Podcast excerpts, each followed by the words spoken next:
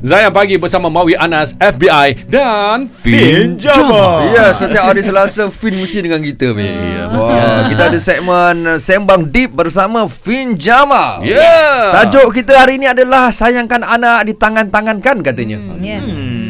Dan kita dapat satu pemanggil ni Taufik eh. Silakan Ya, kita nak tanya pendapat dia. Assalamualaikum Taufik. bagi saya uh, saya bercakap uh, pada dua sudut berbeza pertamanya sebagai seorang ayah dan keduanya sebagai seorang individu yang terkait dengan isu-isu kanak-kanak lah Ya. Okay, untuk alright. pengetahuan untuk pengetahuan semua saya adalah pengurusi pasukan pelindung kanak-kanak daerah Alor Gajah Masya Allah. Ini memang kita kena dengar, kita kena dengar ni. kita semua faham Mm-mm. uh, kalau pukul berlebih-lebihan itu adalah satu kesalahan lah Ya, Ya. ya. sampai mendatangkan kecederaan Mm-mm. Tapi uh, kadang-kadang uh, ibu bapa juga terpaksa me, me, membuat perkara itulah. Hmm. Maksudnya bukanlah uh, mungkin atas tekanan Ya. dipukul terlalu teruk Hmm. dan jadilah kes-kes yang berlaku di Pasir Gudang. Uh, di tempat saya pun ada juga baru ni bulan lepas kami ada satu kes. Sama jugalah ketika Hmm. orang macam itu. Mm-mm. Tapi Alhamdulillah uh, tahniah juga kepada kejiranan Pasir Gudang yang dapat Ya betul settle betul. benda ni cepat. Mm-mm. Alhamdulillah. Alhamdulillah. Dan saya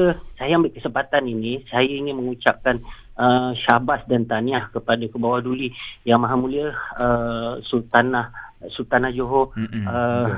yang telah membuat sat, membentuk satu jawatan kuasa Hmm, bagi bagus. menangani isu penganiayaan kanak-kanak ni lah. Ya, ya. Pun, ha. Kalau boleh benda ni dibuat se- seseluruh seluruhnya lah di Malaysia ni. Ya. Hmm, Uh, dengan ada jawatan kuasa ni boleh dipantau sebelum ada kecederaan yang teruk Mhm. yang membawa maut Mhm. and so on lah Ya. libatkan komuniti Ya. uh, isu pukul itu boleh tapi mak bap ibu bapa kena ada Guideline, uh, diberikan diberikan uh, pendedahan berkaitan dengan akta tu Setuju. macam mana yang boleh pukul kan Ya, ya. Uh, macam kita uh, Islam macam Kak Fin cakap tadi Mm-mm. ada had dia Ya. Ya. angkat rotan tak boleh lebih daripada bahu and so on Mm-mm. okey tapi saya terus jam kepada isu nombor dua lah Mm. uh, uh, bila budak-budak ni di sekolah pula di Okey. alam pendidikan Hmm. uh, saya cukup simpati dengan nasib uh, apa pihak, pihak pendidik lah guru-guru lah terutamanya Ya ya ya. uh, sebab dengan kekangan uh, beberapa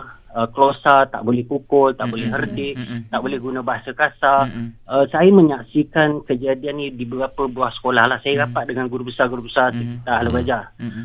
contohnya tak buat kerja sekolah guru guru menggunakan satu satu ayat yang bagi saya kita pun pernah bersekolah dan Ya, pernah terbantai betul. kat sekolah Mm-mm. tapi bila cikgu cakap uh, engkau ni berapa kali aku nak pesan siapkan kerja sekolah Mm. dan ayat itu dibawa balik ke rumah Mm-mm. dan maaf saya juga seorang bapa Mm-mm. saya juga ada family Mm. tapi mak bapak tak boleh terima datang kat Hmm. sekolah macam Faizal cakap lah Hmm. macam Kak Fin cakap tadi Mm. uh, pergi serang sekolah pergi Ya. jumpa Hmm. dan worst part worst scenario Akbar. bila diberikan kelonggaran bukan kelonggaran tapi macam uh, diberikan kebenaran mak bapak direct report pada uh, uh, KPM kepada Oh, menteri Okey. okey. uh, jadi benda tu jadi kekangan uh, Tuan Faizal Siap. Ya. Tuan Faizal bayangkan uh, seawal 9 tahun darjah 3 darjah 4 Hmm.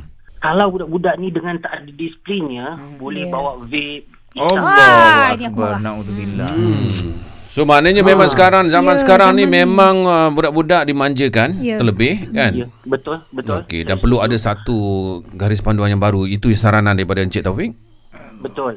Saya setuju. Dalam isu pendidikan, kita balik pada semula pada pada era-era 90-an, 80-an bila guru-guru boleh Balik menggunakan satu bentuk nasihat yang agak keras. Ya. Uh, nasihat yang agak keras tu kita faham dengan Ya, ya. uh, dengan mendenda atau apa terima pakai balik benda tu sebab sekarang ni disiplin anak-anak seawal sekolah rendah sangat sangat membimbangkan. Ya, ya. Kalau Baik. karangan dia dah 100% dah tu Saya tak ada benda nak ulas Sebab dia dah perfect sangat tu Betul lah Yelah tu. Hmm, Betul betul betul Very simple. Kita dapat semua benda eh tu. Ya. Tapi lepas kita nak tanya dengan Kak Fiz ni, Okey. agaknya macam mana eh uh, kalau lah kita nampak kejiranan kita, bahagian jiran kita ni ada buat penderaan terhadap anak, apa yang patut kita lakukan sebagai seorang jiran?